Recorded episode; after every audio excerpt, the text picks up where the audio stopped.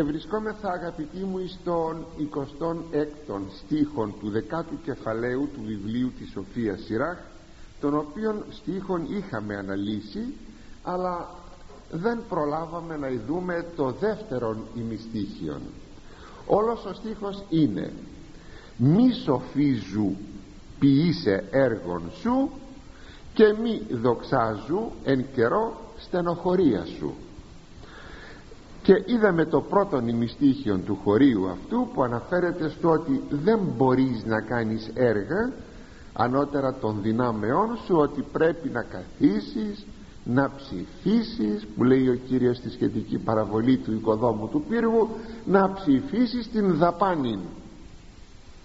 Αυτά λέγαμε την περασμένη φορά. Το δεύτερο νημιστήχιο και μη δοξάζου εν καιρό στενοχωρία σου σημαίνει. Σε καιρό δυσκολιών μην επιδεικνύεσαι αποκρύπτοντας την πραγματική σου κατάσταση. Βλέπετε εδώ ο σοφός Σιράχ αναφέρεται με κάθε τρόπο σε πάρα πολλές πλευρές πτυχές του φοβερού αμαρτήματος της υπερηφανίας. Εδώ έχουμε μια μορφή υπερηφανίας. Εκείνη που όταν κανείς βρίσκεται σε μια οικονομική δυσκολία ή κάτι άλλο ε, να δείχνει το αντίθετο. Θα μείνω στην οικονομική δυσκολία που είναι και η συνηθεστέρα περίπτωσης να επιδεικνύει ας πούμε ότι είναι πλούσιος να κάνει σπατάλη και να δείχνει απλοχεριά ενώ βρίσκεται στην πραγματικότητα σε μια οικονομική δυσκολία. Αν ένας τέτοιος άνθρωπος για να κρύψει την πτωχία του επειδή ντρέπεται να εμφανιστεί ότι είναι πτωχός τότε αντιλαμβάνεστε ότι το οικονομικό βάραθρον είναι πια πάρα πολύ κοντά του. Υπάρχουν σύζυγοι άνδρες οι οποίοι δεν ξέρω γιατί. Ίσως από ένα συζυγικό γόητρον δεν ξέρω γιατί. Αποκρύπτουν την οικονομική τους κατάσταση από τη σύζυγό τους. Αυτοί δε ανύποπτοι έχω περιστατικά αυτά που σας λέγω και έχουν δημιουργηθεί δράματα. Εκείνη δε ανύποπτη ξοδεύει βέβαια όχι αλόγιστα αλλά αντί αυτή περιπτώσει ξοδεύει έχοντας υπόψη ότι η εργασία του συζύγου πηγαίνει καλά μάλιστα εάν έχει ελεύθερον επάγγελμα και ότι όλα πηγαίνουν πολύ καλά. Το αποτέλεσμα είναι κάποια στιγμή να, να παρουσιαστεί το φοβερόν χρέος του συζύγου το οικονομικό του χάος και τότε όχι λίγες φορές τέτοιοι άνθρωποι από υπερηφάνεια πάντοτε κινούμενοι που αποκρύπτουν ε, να φάνουν να αυτοκτονούν. Ή κάποτε να εμφανίζουν στη σύζυγο την πραγματικότητα αλλά να είναι πια πάρα πολύ αργά. Σας είπα είναι υπερηφάνεια δεν πηγαίνεις καλά. Μέτρα τα οικονομικά σου. Κράτα καλά τους λογαριασμούς σου. Δες τα έξοδά σου. Δεν είναι ντροπή να πεις ότι τα πράγματα δεν πηγαίνουν καλά και δεν είναι καμιά μοναδική περίπτωση σε σένα ε, από τυχόν ευημερών να αρχίσεις να μην είσαι ευημερών. Ύστερα μπορεί αυτό να είναι μόνο μία μικρή περίοδος. Μπορεί παρακάτω τα πράγματα να πάνε πολύ καλά. Θα πρέπει λοιπόν και η σύζυγος να γίνεται κοινωνός της οικονομικής καταστάσεως του σπιτιού. Βεβαίως και πάντοτε αν η σύζυγος είναι μία μυαλωμένη γυναίκα εννοείται. Αλλά εδώ θα σας πω και κάτι το οποίο ίσως δεν το έχετε πολύ σοβαρά υπόψη ότι και τα παιδιά μας πρέπει να αποκτήσουν γνώση του πράγματος. Βέβαια εάν υποτεθεί ότι υπάρχει η άποψη ότι τα παιδιά δεν πρέπει να γνωρίζουν για να μην αισθανθούν μια ψυχολογική θα λέγαμε καταπίεση. Δεν είμαι της γνώμης αυτής. Νομίζω ότι είναι πολύ παιδαγωγικό με πολύ έτσι απλό και επαγωγό τρόπο να πούμε στα παιδιά ότι η δουλειά του πατέρα δεν πηγαίνει πολύ καλά. Αυτό θα το πει η μητέρα. Η δουλειά του πατέρα δεν πηγαίνει πολύ καλά και θα πρέπει να είμαστε προσεκτικοί στα έξοδά μας. Όταν το παιδί ζητάει καινούργια παπούτσια, καινούργια ρούχα θα του πούμε παιδί μου πρέπει να κάνουμε οικονομία γιατί τα οικονομικά μας δεν πηγαίνουν καλά έχω την εντύπωση ότι πρέπει τα παιδιά να γίνονται κοινωνοί. Δεν θα πούμε βεβαίως τι χρωστάμε στα παιδιά μας δεν θα καθίσουμε να κάνουμε αναλύσεις και λεπτομέρειες αλλά πρέπει να τα ενημεράσουμε. Και η άποψή μου στηρίζεται στο εξής σημείο ότι πρέπει τα παιδιά να αρχίζουν να εφίστανται μία μοίηση εις αυτήν την πραγματικότητα της ζωής. Διότι όταν τα παιδιά νομίζουν ότι όλα είναι ρόδινα μέσα στο σπίτι και ότι δεν μπορεί να γυρίσει η ρόδα αλλιώτικα και ότι πάντα πρέπει να είναι ρόδινα τα πράγματα μέσα στο σπίτι αποκτούν μία ψευδή εικόνα της ζωής. Αλλά μία ψευδής εικόνα δεν θα τα βοηθήσει τα παιδιά μας να μπορούν με κάποια γεύση και κάποια πείρα να αντιμετωπίσουν τη ζωή τους. Αυτή είναι μια αποψή μου και νομίζω ότι κάπως έτσι πρέπει να γίνεται. Όλα αυτά βέβαια εξαρτώνται πρώτα από το σύζυγο μετά από την σύζυγο. Τι εξαρτάται; Ε, όταν θα υπάρχει μια οικονομική δυσκολία στο σπίτι θα πρέπει να μην υπάρξει ποτέ ο πανικός. Η γυναίκα να μην τα χάσει. Ακόμα δεν θα πρέπει να υπάρξει μια απελπισία αλλά θα αντιμετωπιστούν τα πράγματα με ανδρεία. Τι ωραίο πράγμα όταν η σύζυγος πει στον σύζυγο τι στεναχωριέσαι εμείς θα κάνουμε ε, έξοδα ότι είναι δυνατόν το πιο ελάχιστο. Ύστερα θα πάω να δουλέψω αν το θέλεις. Τι σε αυτή είναι η ανδρεία γυναίκα. Είναι υπέροχη αυτή η γυναίκα όταν δεν καταλαμβάνεται από πανικό αλλά αντιμετωπίζει με ψυχραιμία και με ανδρεία ε, το θέμα του συζύγου. Με μια ελπίδα ότι τα πράγματα θα πάνε καλύτερα και μια, με μια χαρούμενη καρτερικότητα.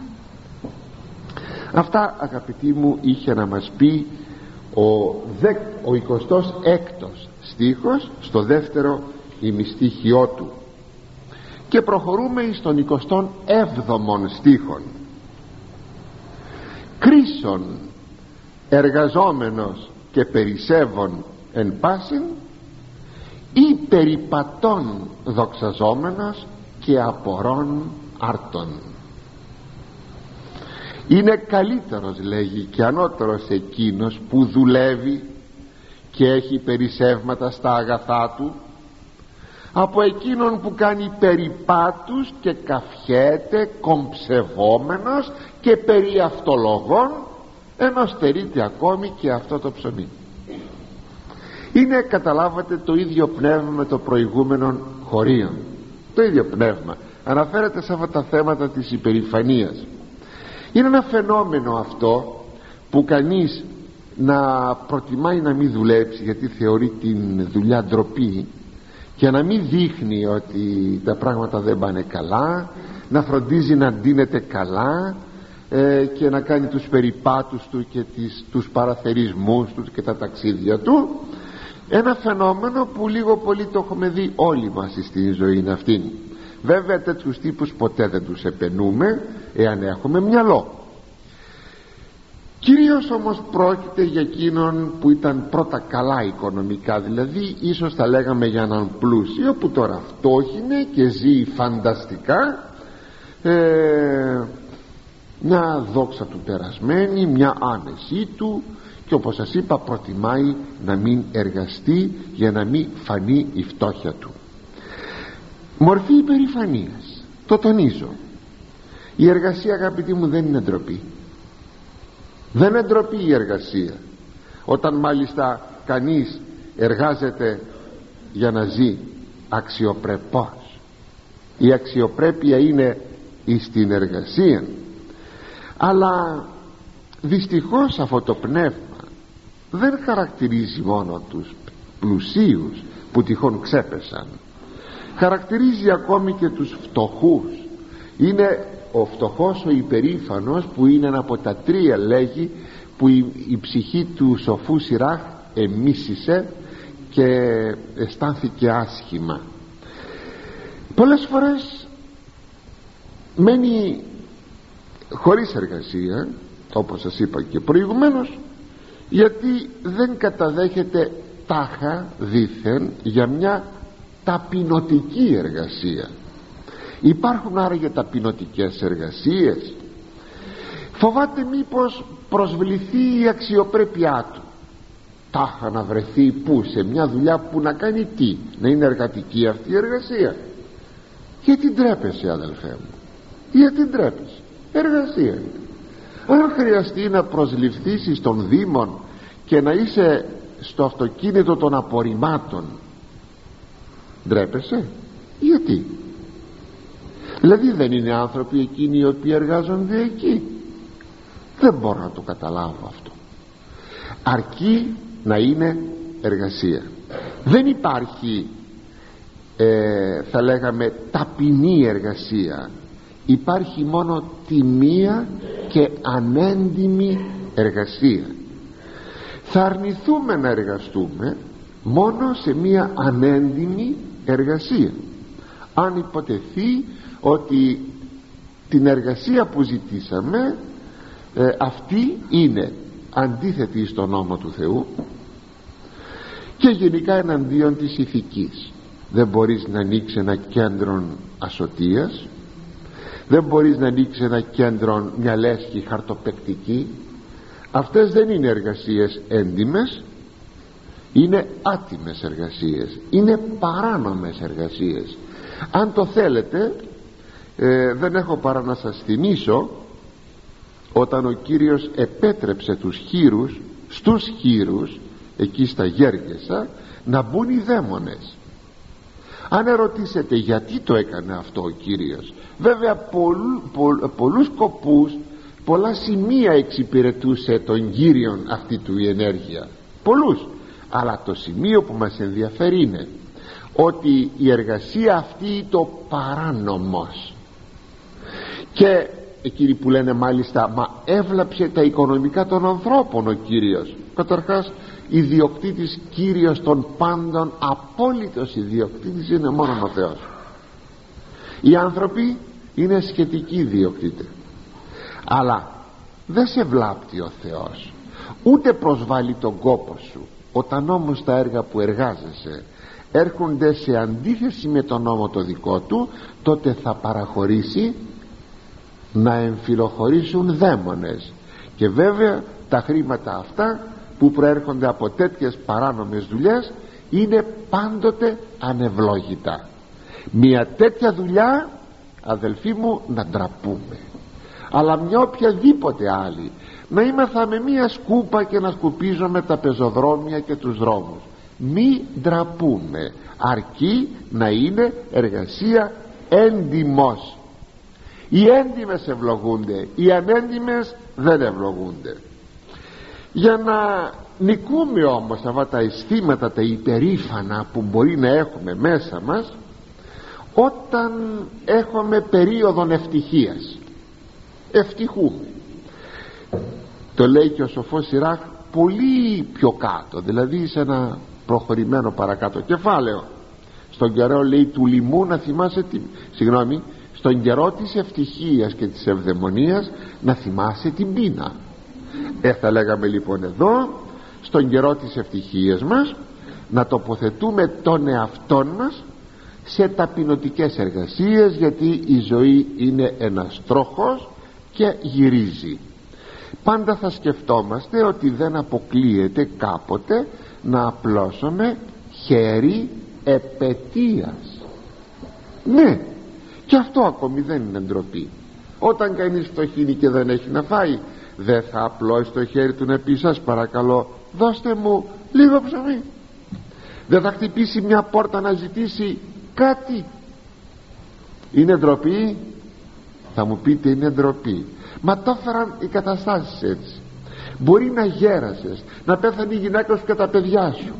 Ή να πέθανε ο άνδρας σου και τα παιδιά σου. Να μην έχεις κανένα στον κόσμο αυτόν. Και να φτάσεις να ζητιανέψεις γιατί τάχα υπάρχουν; Επέτε ζητιάνοι.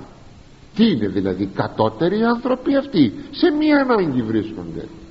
Εάν τοποθετούμε τον εαυτό μας σε αυτό το κλίμα τότε ανα πάσα στιγμή θα χτυπάμε την υπερηφανιά μας θα την ραβδίζουμε.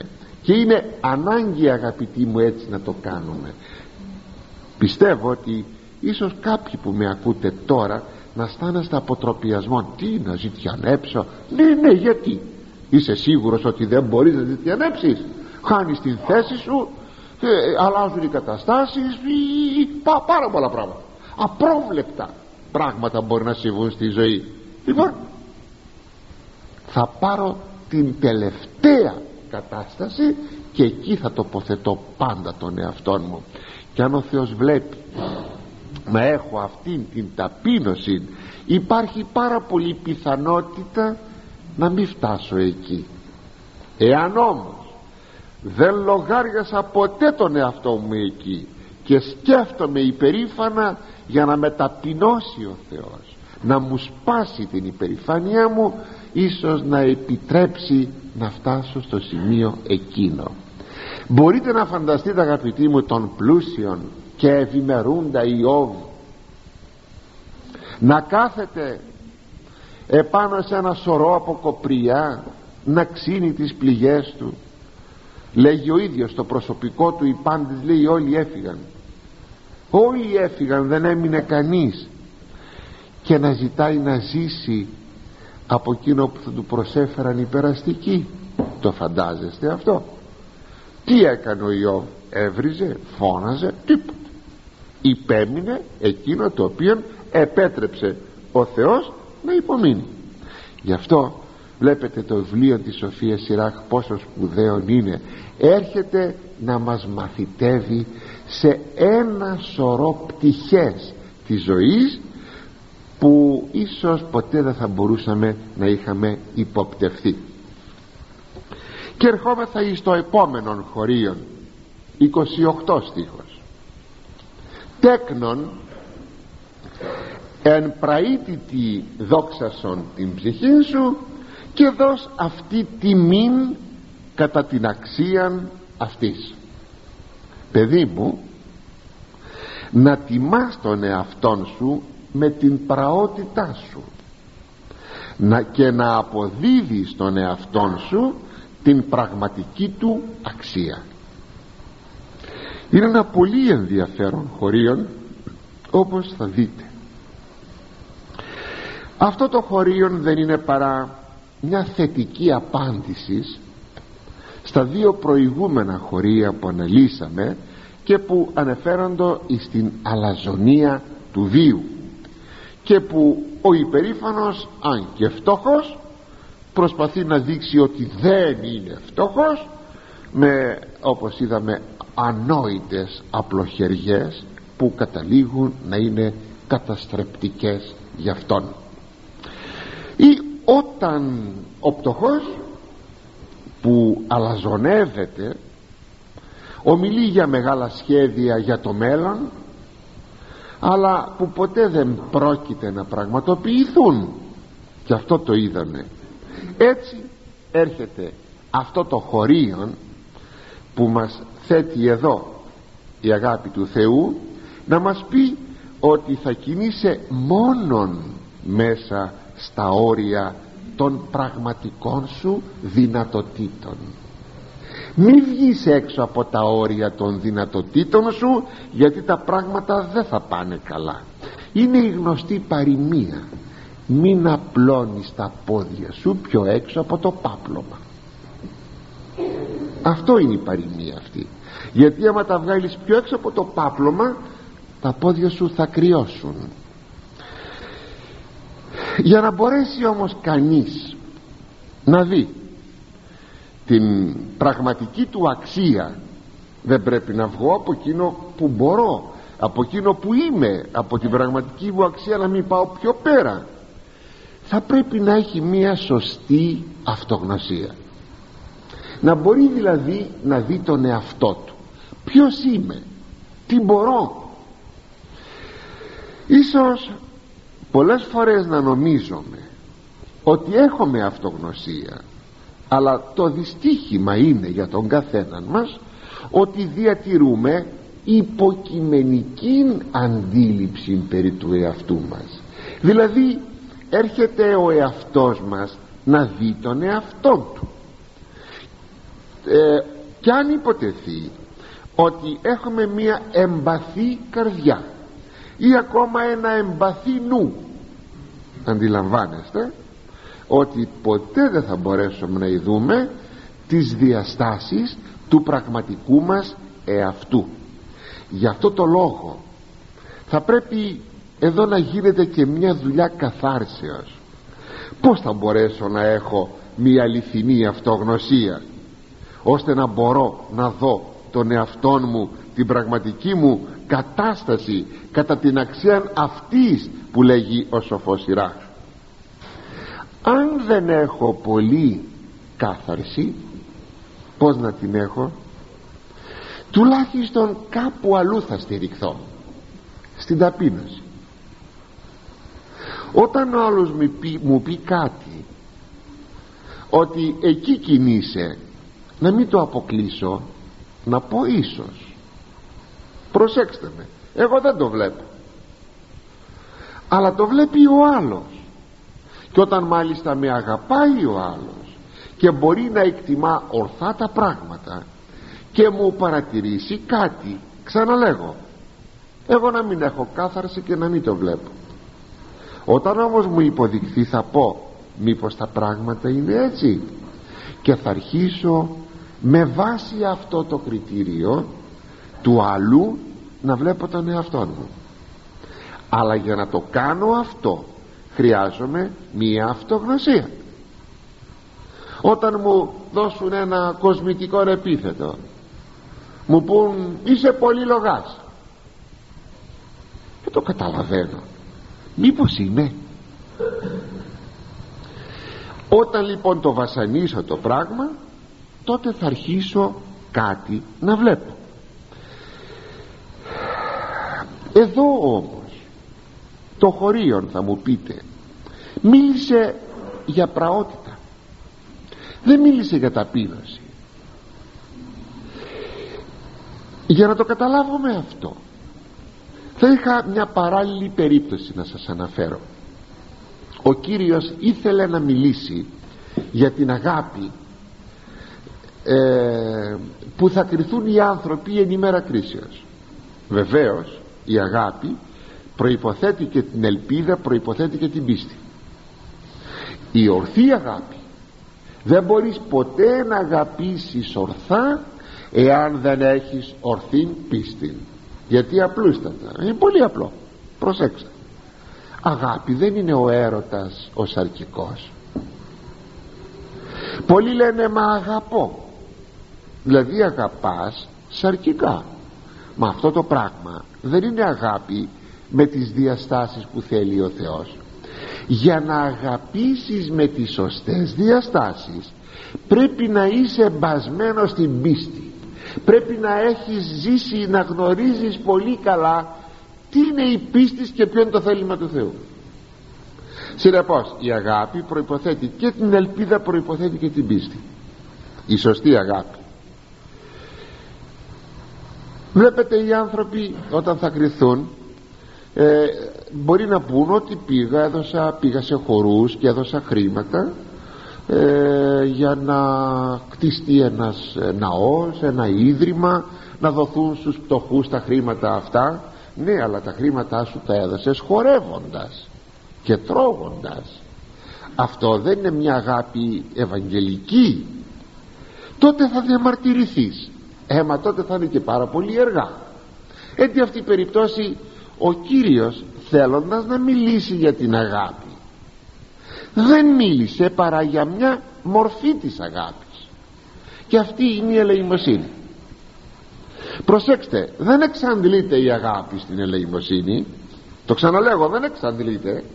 Αλλά ο Κύριος μίλησε σε μια μορφή της αγάπης για μια μορφή της αγάπης την ελεημοσύνη διότι είναι αρίστη μορφή της αγάπης αυτή. Έτσι λοιπόν εδώ και ο σοφός Σιράχ θέλοντας να μιλήσει για την ταπείνωση μίλησε για την πραότητα. Διότι ο πρώτος καρπός της ταπεινώσεως ο πιο γνήσιος ο πιο ωραίος ο πιο γλυκής καρπός της ταπεινώσεως είναι η πραότητα αν δηλαδή σε βρίσουν και είσαι πράος άνθρωπος δεν θα θυμώσεις και δεν θα ανταποδώσεις. Άρα λοιπόν η πραότητα κάνει φανερή την ταπείνωση. Γι' αυτό λοιπόν σας ξαναδιαβάζω το χωρίο. Τέκνον εν τη δόξασον την ψυχή σου αντί να πει, αντί να πει εν ταπεινότητη λέει εν πραήτητη και να δώσεις εις αυτήν την τιμή κατά την αξία της.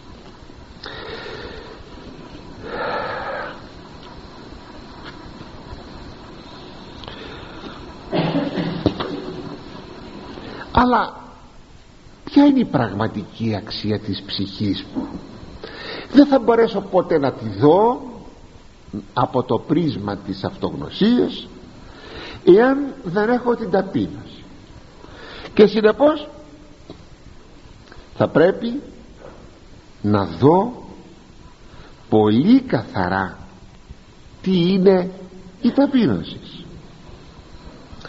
Τι είναι ταπείνωσης; Λέγει ο Μέγας Βασίλειος ένα κλασικό χωρίο. Επάνωδος επί την οικίαν αξίαν. Είναι μόνο τρεις λέξεις και μπορείτε να τις θυμόσαστε. Επάνωδος επί την οικίαν αξίαν. Να ξαναγυρίσεις στην πραγματική σου αξία που σημαίνει ότι έχεις φύγει. Πως μπορεί κανείς να φύγει; Καταρχάς μπορεί να φύγει προς δυο κατευθύνσεις. Ή προς τα πάνω ή προς τα κάτω και έτσι να φύγει από την πραγματική του αξία.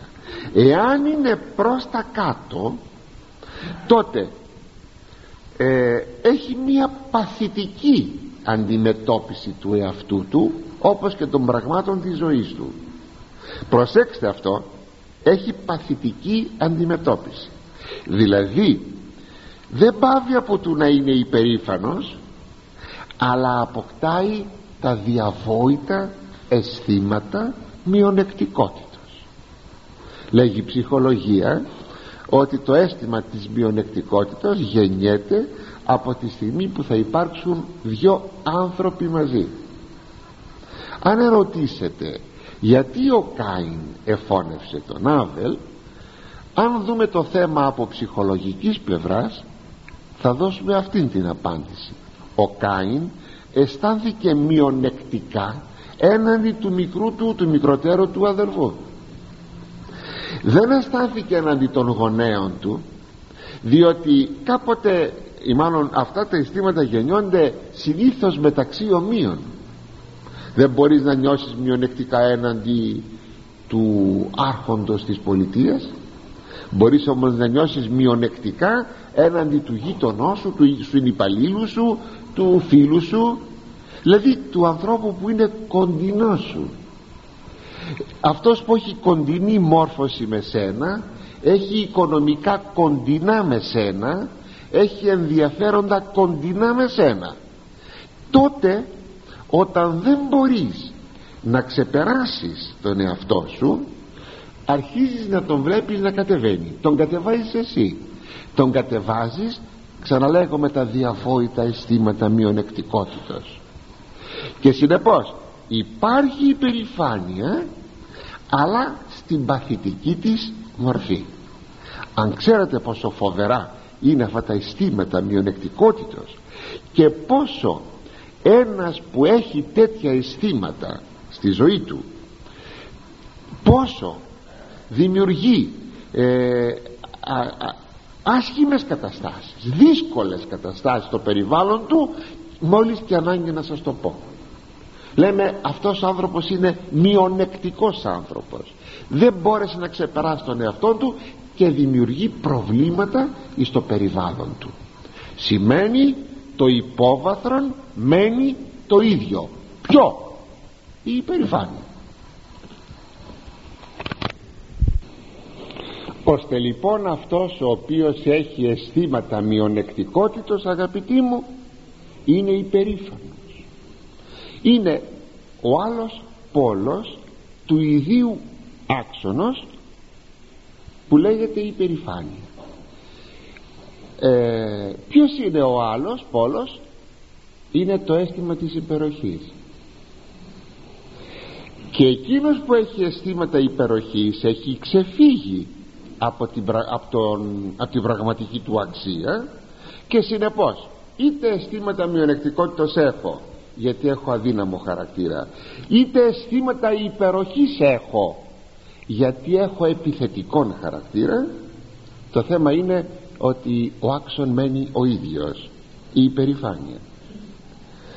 Έτσι δεν είναι δύσκολο κανείς να το καταλάβει αν έχει μια μικρή ειλικρίνεια με τον εαυτό του και να το πει.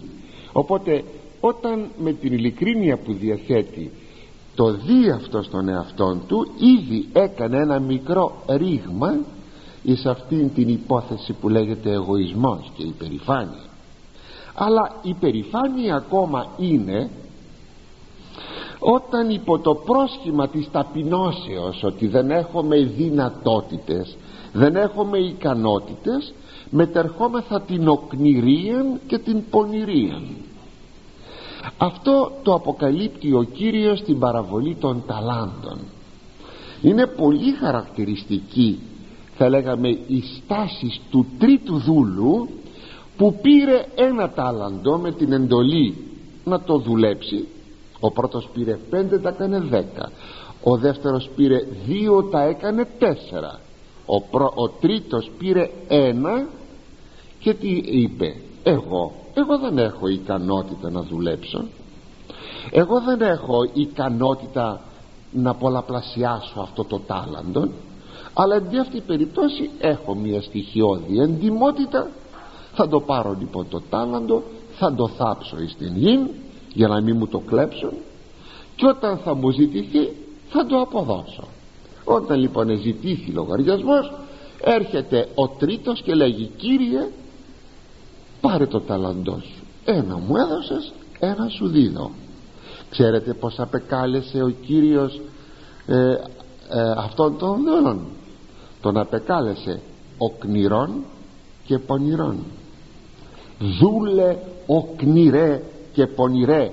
Είναι στον Ματθαίον 25 κεφάλαιων στίχος 25, ε, 26 δούλε προσέξτε οκνηρέ και πονηρέ. Επειδή είσαι οκνηρός γι' αυτό είσαι και πονηρός. Διότι επειδή είσαι τεμπέλης επινοείς με πονηρία πως θα αντιμετωπίσεις την κατάσταση για να κρύψεις την οκνηρία σου και αποδεικνύεσαι με διπλόν έγκλημα. Με το έγκλημα της οκνηρίας και με το έγκλημα της πονηρίας. Ο Κύριος αποκαλύπτει τον άνθρωπο βλέπετε παρακαλώ. Και αυτός τι λέει; Α εγώ δεν έχω ικανότητες. Τι να αποδώσω; Τι να αποδώσεις; Για ξεκίνησε κάτι να κάνεις. Στο βάθος έχεις αυτό. Έχεις οκνηρία αδελφέ μου. Είναι ακόμη και μία τρίτη περίπτωση αν θέλετε που βλέπουμε εδώ την κρυμμένη υπερηφάνεια την οποία πρέπει να αποκαλύψουμε για να γνωρίσουμε τον πραγματικό μας σε αυτόν είναι όταν κανείς ε, με πολύ ευκολία και με πολύ ε, θα λέγαμε επιπολαιότητα ενώ δεν έχει πραγματικές δυνατότητες. Γιατί; Γιατί είναι πιο πάνω από εκείνο που είναι. Δηλαδή νομίζει ότι είναι πιο, πιο πάνω από εκείνο που είναι. Αυτούς που είδαμε τους δυο πρώτους είναι πιο κάτω από εκείνο που νομίζει κανείς. Τώρα έχουμε και το πιο πάνω. Είναι το αίσθημα της υπεροχής. Εγώ. Εγώ αν τα βγάλω πέρα. Εγώ. Ξέρεις ποιος είμαι εγώ; Και αναλαμβάνω να βγάλω πέρα εκείνο το οποίο πραγματικά δεν θα μπορούσα να το βγάλω εις πέρας. Δηλαδή εδώ έχουμε μία αφθάδεια έχουμε έναν εγωισμό έχουμε μία κατάσταση που στο τέλος επιφέρουμε ζημία. Και στον εαυτό μας και στο έργο το οποίο έχουμε αναλάβει. Εδώ λοιπόν έχουμε το αίσθημα της υπεροχής που είναι μια πραγματική υπερηφάνεια. Τι είπε εδώ; Ο Κύριος εις των δούλων των τρίτων γιατί επανέρχομαι εις αυτόν.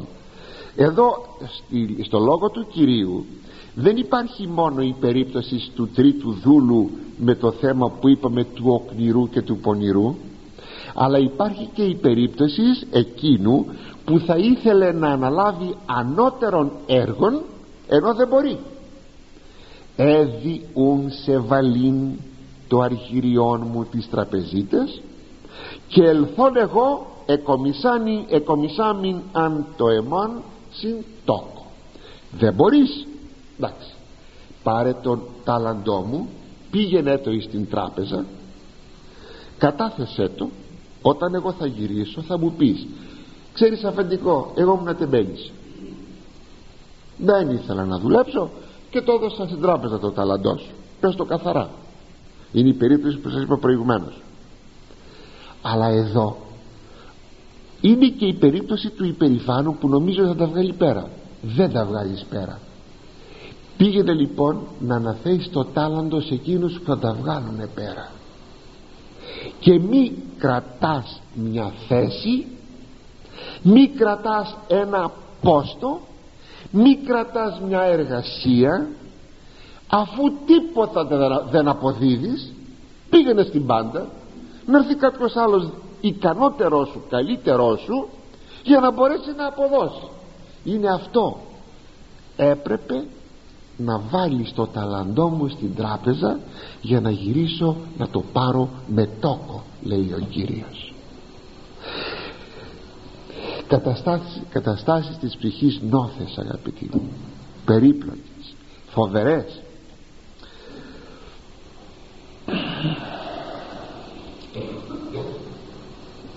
Το πρόβλημα είναι στην προκειμένη περίπτωση. Πως μπορώ να ξέρω ότι έχω από τον Κύριον πέντε τάλαντα ή έχω δύο ή έχω ένα; Εκεί είναι το πρόβλημα τώρα. Πως μπορώ να ξέρω; Διότι ε, το πρόβλημα είναι έχω αυτογνωσία. Έχω αληθή ταπείνωση να γνωρίσω την πραγματική μου αξία. Νομίζω ότι αυτό είναι και το ζητητέον ε; βεβαίως η αυτογνωσία θα με βοηθήσει. Αλλά πως μπορώ να ξέρω ότι έχω αυτογνωσία και δεν έχει μπει το υποκειμενικό στοιχείο μέσα; Αν αρχίσω να ξεκινάω από το θέμα της ταπεινώσεως. Σας το είπα προηγουμένως. Μου λέει ο άλλος ότι μπορώ. Μου το λέει και δεύτερος.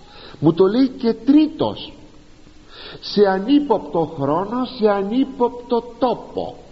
Θα αρχίσω να λέω για να μου το πούν περισσότεροι άνθρωποι μήπως πράγματι μπορώ άρα να μην φανώ οκνηρός και πονηρός ή ακόμα να μου πούν εσύ δεν μπορείς αυτό το έργο να μου το πει και ο δεύτερος και ο τρίτος σε ανύποπτο χρόνο σε ανύποπτο τόπο τότε να πω μήπως τα πράγματα είναι έτσι δηλαδή αγαπητοί μου να αρχίσω να ανοίγω μια μικρή πορτίτσα ένα μικρό φεγγίτι στο χώρο της ταπεινώσεως.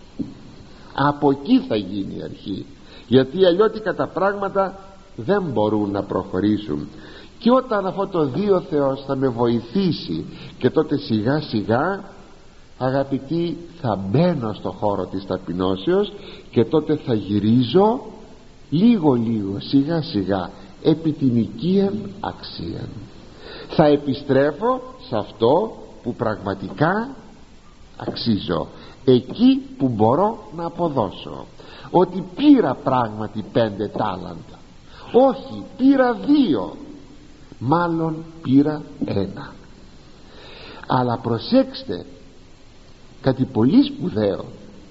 Είδατε ότι κανείς δούλος δεν έμεινε χωρίς μία διαχειριστική υπόθεση; Είχε λέει τρεις δούλους. Και αναθέτει και εις τον πρώτον και εις τον δεύτερον και εις τον τρίτον.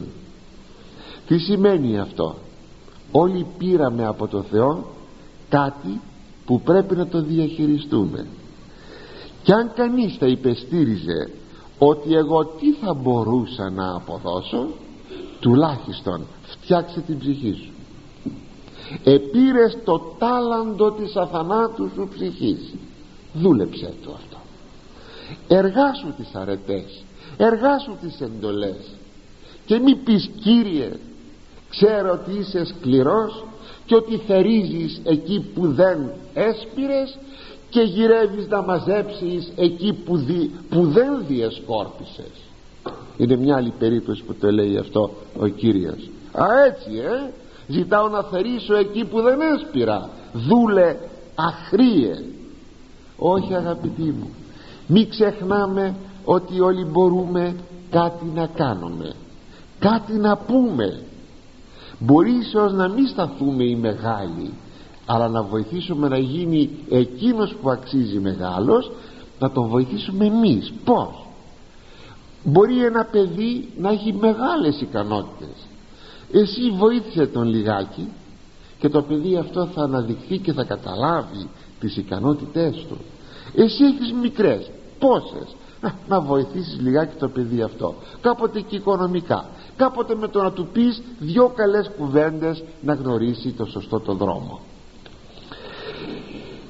Πάντως τα πάθη σκοτίζουν το μάτι της ψυχής όπως αντιλαμβανόμεθα και δεν βλέπουμε αυτή την οικία αξία μας. Γι' αυτό και χρειάζεται να έχουμε όσο μπορούμε έστω εκ των έξω προς αμέσα να πιέζουμε τον εαυτό μας την πραότητα μπορεί να σε έβρισε ο άλλος. Μη θυμώσεις. Μπορεί να βράζεις. Έχεις πετύχει το 50% αν βράζεις μέσα σου. Έξω σου δεν το εκδηλώνεις.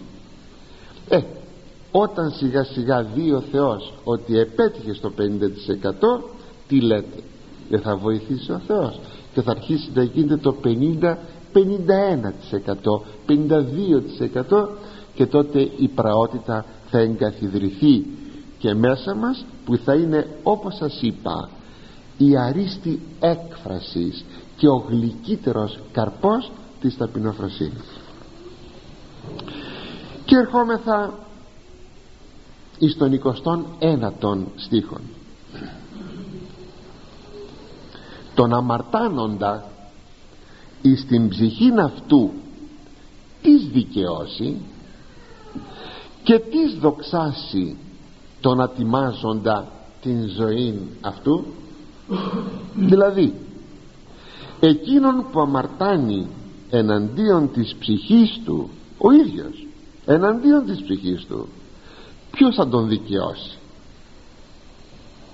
Και ποιος θα δοξάσει εκείνον που ο ίδιος ατιμάζει τον εαυτό του με τις αμαρτίες του;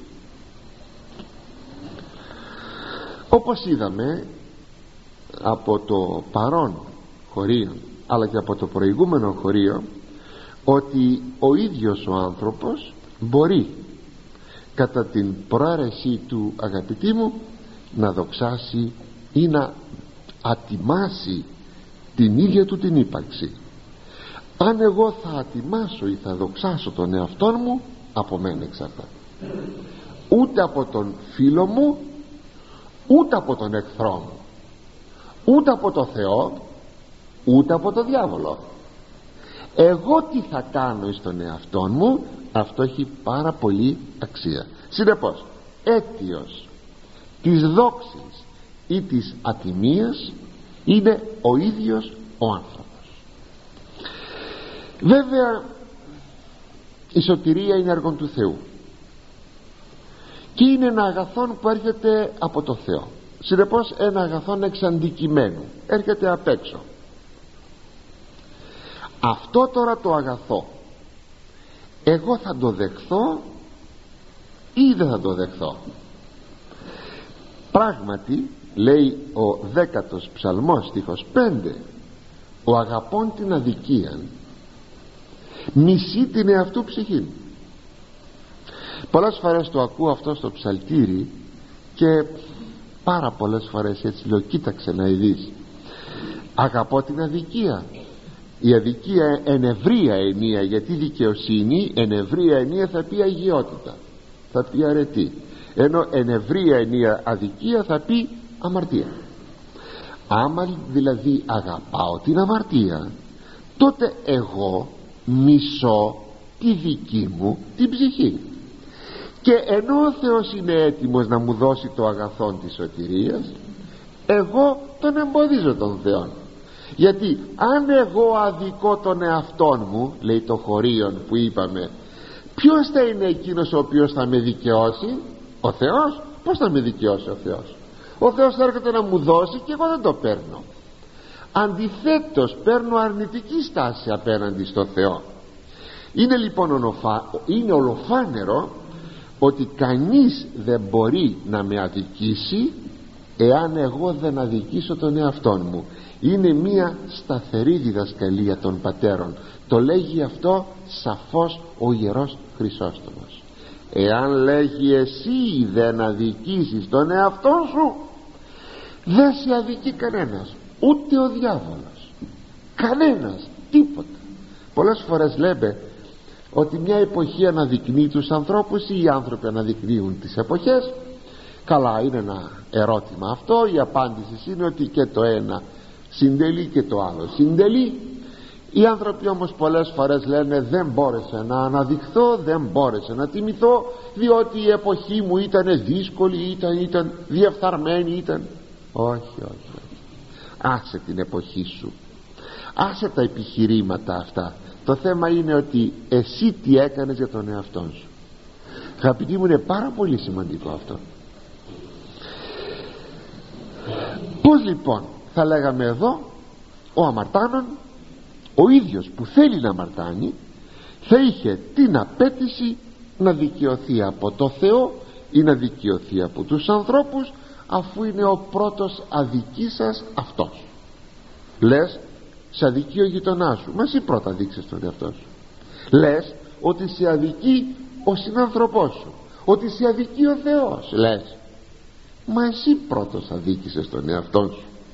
Μιλάμε για κόλαση πολλές φορές ε; τι νομίζετε μας στέλνει εκεί ο Θεός; Την κόλαση εμείς αγαπητοί μου την παρασκευάσαμε και εμείς πηγαίνουμε εκεί.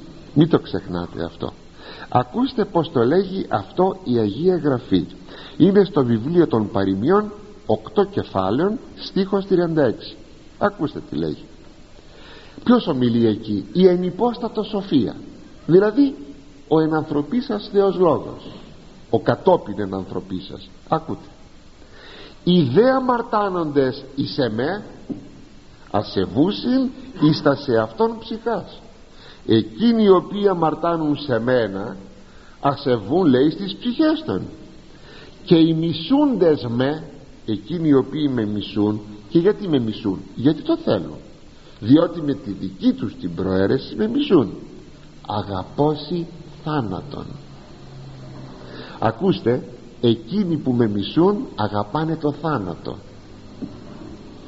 Είδατε το χωρίον που λέει που σας είπα προηγουμένως του ψαλμού; Ο αγαπών την αδικία μισεί την εαυτού ψυχήν το βλέπετε. Ώστε λοιπόν όταν αμαρτάνω όταν μισώ τον Κύριον τότε αγαπάω το θάνατο. Τότε αγαπητοί μου θα λέγαμε ο θάνατος είναι γέννημα δικό τους. Και τότε ξέρετε τι θα πει θάνατος ε; Δεν είναι ο θάνατος ο βιολογικός από αυτόν θα πεθάνουμε όλοι. Είναι ο αιώνιος θάνατος.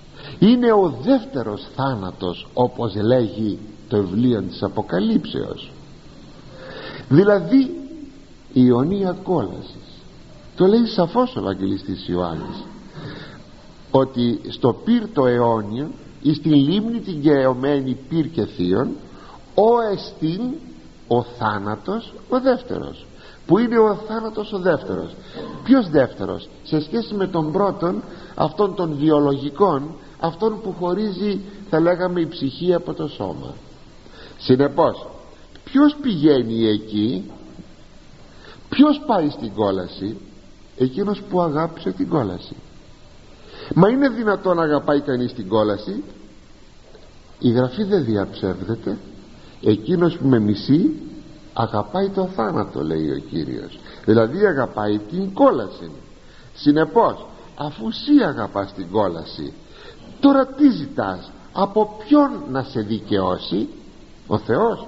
Αφού εσύ μισείς τον Θεό τον αμαρτάνοντα εις την ψυχή αυτού τις δικαιώσει λέγει ο σοφός Σιράχ ώστε λοιπόν αφού δικαιώνει μόνον ο Θεός όπως είναι γνωστό τότε ο αμαρτάνων αποδιώχνει το Θεό και δεν έχει κανέναν να τον δικαιώσει. Κανέναν να τον δικαιώσει. Και να δούμε και το δεύτερο νημιστήχιο και τις δοξάσει τον ατιμάζοντα τη ζωή αυτού. Ποιος θα είναι εκείνος που θα δοξάσει εκείνον που μόνος του ατιμάζει τη ζωή του πως μπορώ εγώ Φερρυπή να σε δικαιώσω όταν εσύ αποδεικνύεσαι κλέπτης; Πως μπορώ εγώ να σε δικαιώσω και να πω στους ανθρώπους ότι είσαι καλός άνθρωπος και να σε τιμήσω όταν είσαι ανήθικος; Πως μπορώ εγώ να πω καλά λόγια για σένα όταν είσαι εσύ γιατί εσύ το θέλεις είσαι ανέντιμος άνθρωπος; Βλέπετε πως θα δικαιώσει κανείς εκείνον που δεν δικαιώνει ο ίδιος τον εαυτό του και δεν δοξάζει τον εαυτό του; Είναι γνωστό ότι ο κάθε άνθρωπος επιθυμεί την τιμή για τον εαυτό του. Σε οποιαδήποτε ηθική κατάσταση και να βρίσκεται αν υποτεθεί ότι βρίσκεται μια πόρνη στο δρόμο και την προσβάλλεται τότε αυτή θα αμυνθεί της τιμής της και θα σου πει εγώ είμαι είμαι τιμία κυρία. Μια πόρνη πόρνη. Πόρνη οίκου ανοχής εγώ θα σου πει είμαι κυρία τιμία άμα την, άμα την τιμία κυρία άμα την προσβάλλετε. Τα ακούσατε; Γιατί γιατί μέσα μας είναι ε, η επιθυμία της τιμής είναι έμφυτη. Γιατί ο άνθρωπος επλάστη εν τιμή και να μείνει εν τιμή γι' αυτό το λόγο ο άνθρωπος παρά την ηθική του εξαθλίωση ζητάει αυτήν την τιμή. Θυμηθείτε ότι ο Υιός ζητάει από τον Πατέρα ο Ιησούς Χριστός ζητάει την δόξα. Ως άνθρωπος και όταν του εζήτησαν οι δύο μαθητές Ιάκωβος και Ιωάννης την τιμήν και την δόξαν ο Κύριος δεν ειρνήθε αυτή την τιμή αλλά τι τους είπε; Απλώς την τοποθέτησε ορθά. Δεν τους είπε δεν τρέπεστε. Ζητάτε τιμή και δόξα. Τέτοιο πράγμα δεν είπε ο Κύριος. Αλλά τι; Αφού τους είπε ότι θα καθίσετε σε δώδεκα θρόνους κρίνοντες τις δώδεκα φυλές του Ισραήλ.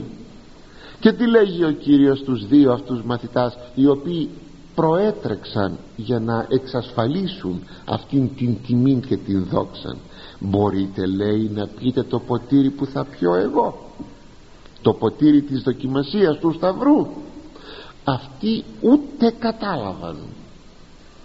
Και είπαν μπορούμε αλλά επειδή ο Κύριος εγνώριζε ότι θα πίναν το ποτήρι θα λέγαμε των πικριών δεν τους είπε α λέτε αυτό. Γιατί το ξέρω ο Κύριος ότι θα σταθούν μέχρι τέλους η σωστή αποστολή του. Ο Ιάκωβος μάλιστα εθανατώθη είναι ο πρώτος εκ των 12 αποστόλων αφού συνεπληρώθη βέβαια η θέση του Ιούδα είναι ο πρώτος ο οποίος εθανατώθη στα Ιεροσόλυμα. Ώστε λέει ο Κύριος το ποτήρι που πίνω θα το πιείτε. Δεν τους το αθετεί παρότι εκείνοι δεν το σκέπτονται πολύ αλλά εκεί βέβαια το ποιος θα καθίσει αριστερά μου και δεξιά μου δεν είναι δικό σας θέμα αλλά για εκείνους που δόθηκε. Άλλοι έχουν δουλέψει πιο πολύ από εσάς. στάθηκαν πιο ψηλά από σας συνεπώς εκείνη θα είναι. Και προκειμένου γνωρίζουμε ότι είναι η Θεοτόκος και ο Άγιος Ιωάννης ο βαπτιστής κάτι που και στην πράξη εμείς το εφαρμόζουμε όταν στο τέμπλον βάζουμε αριστερά και δεξιά την, του Χριστού την Θεοτόκον και τον Άγιο Ιωάννη τον βαπτιστή είναι γνωστό. Αλλά είδατε εδώ ότι ο Κύριος δεν ειρνήθη την δόξαν. Αυτό έχει πάρα πολύ σημασία. Και οι δίκαιοι εξάλλου δεν θα τιμώνται και δεν θα δοξάζονται στην Βασιλεία του Θεού. Και ο άνθρωπος δεν επλάστη κατ' εικόνα Θεού για να τιμηθεί και να δοξαστεί ο ίδιος ο Θεός δεν είναι εκείνος ο οποίος απορεί γιατί ενώ ο άνθρωπος επλάστη κατ' εικόνα Θεού και εν τιμή όν δεν ετίμησε ο ίδιος τον εαυτόν του. Γιατί η αμαρτία είναι εκείνη η οποία απέριψε την τιμή και τη δόξα της εικόνος του Θεού. Τι λέει ο Θεός εδώ στον 48 ψαλμό; Άνθρωπος εν τιμίον υπάρχον λέει εν τιμή. Ουσινίκεν δεν το κατενόησεν. Αλλά παρασυνευλήθη της κτίνεση της ανοήτης και ομοιώθη αυτής.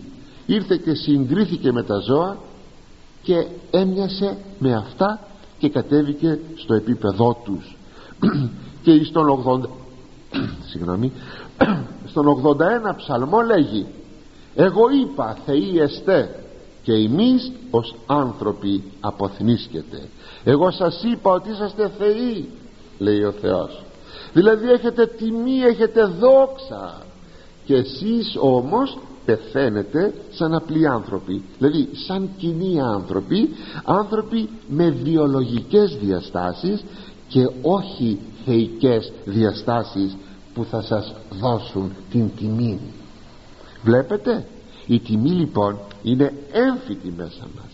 Και τίθεται τώρα το ερώτημα. Και τις δοξάσει τον ατιμάζοντα την ζωή αυτού επανέρχομαι στον σοφόν Σιράκ ποιος θα είναι εκείνος που θα τιμήσει και θα δοξάσει εκείνον που ο ίδιος ατιμάζει τον εαυτόν του; Ασφαλώς κανείς αν θέλουμε να μας τιμήσει ο Θεός αγαπητοί μου αλλά και οι άνθρωποι για να μας τιμήσουν πρέπει να δημιουργήσουμε σωστές και κατάλληλες προϋποθέσεις τιμής για τον εαυτό μας. Και αυτό είναι πρώτιστα ο σεβασμός προς τον ίδιον τον εαυτό μας. Ε, λέγεται λέγεται και από τους πατέρες και τα λοιπά και μόνος σου αν είσαι να ντρέπεσαι τον εαυτό σου. Μη πεις είμαι μόνος μου στο σπίτι τα παράθυρά μου είναι κλειστά οι πόρτες μου κλειδωμένες κανείς δεν με βλέπει δύναμε να ασχημονήσω όχι. Και μόνος σου αν είσαι να σέβεσαι τον εαυτό σου να ντρέπεσαι τον εαυτό σου και τότε αν εσύ πρώτος σεβαστεί τον εαυτό σου τότε θα έρθει και η τιμή και από το Θεό και από τους ανθρώπους. Προσέξτε με κατά θείαν δικαιοσύνη. Όταν όμως ασωτεύω μεθώ, παταλώ ζω παράξενα και περίεργα σας ερωτώ τότε ποιος θα με τιμήσει; Κανένας. Όταν τιμώ το Θεό όταν ευλαβούμε τους ανθρώπους και ευλαβούμε σας είπα τον εαυτόν μου τότε απέκτησα σοβαρότητα. Απέκτησα τιμή.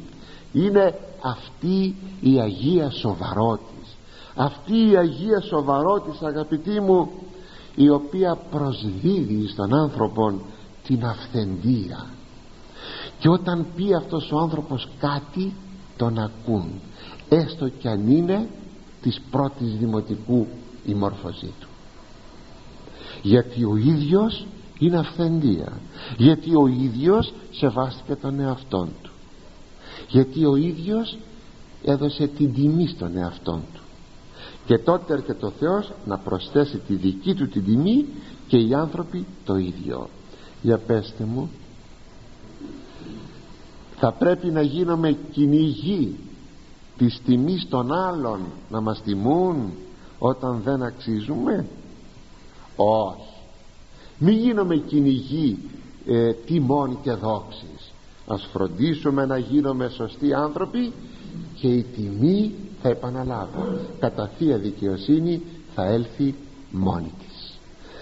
Αυτά αγαπητοί μου και δια των στίχων αυτών. Και μένουν ακόμη δύο στίχοι οι οποίοι βεβαίως είναι της αυτής ενίας θα το δούμε την ερχομένη φορά πρώτα ο Θεός που και τελειώνει το δέκατο κεφάλαιο για να μπούμε στο ενδέκατο κεφάλαιο με καινούρια θέματα. Μη λέει κάθισε και επενείς εκείνον που είναι στολισμένος με ωραία ρούχα και είναι όμορφος. Θα τα δούμε όμως προσεχώς πρώτα Θεός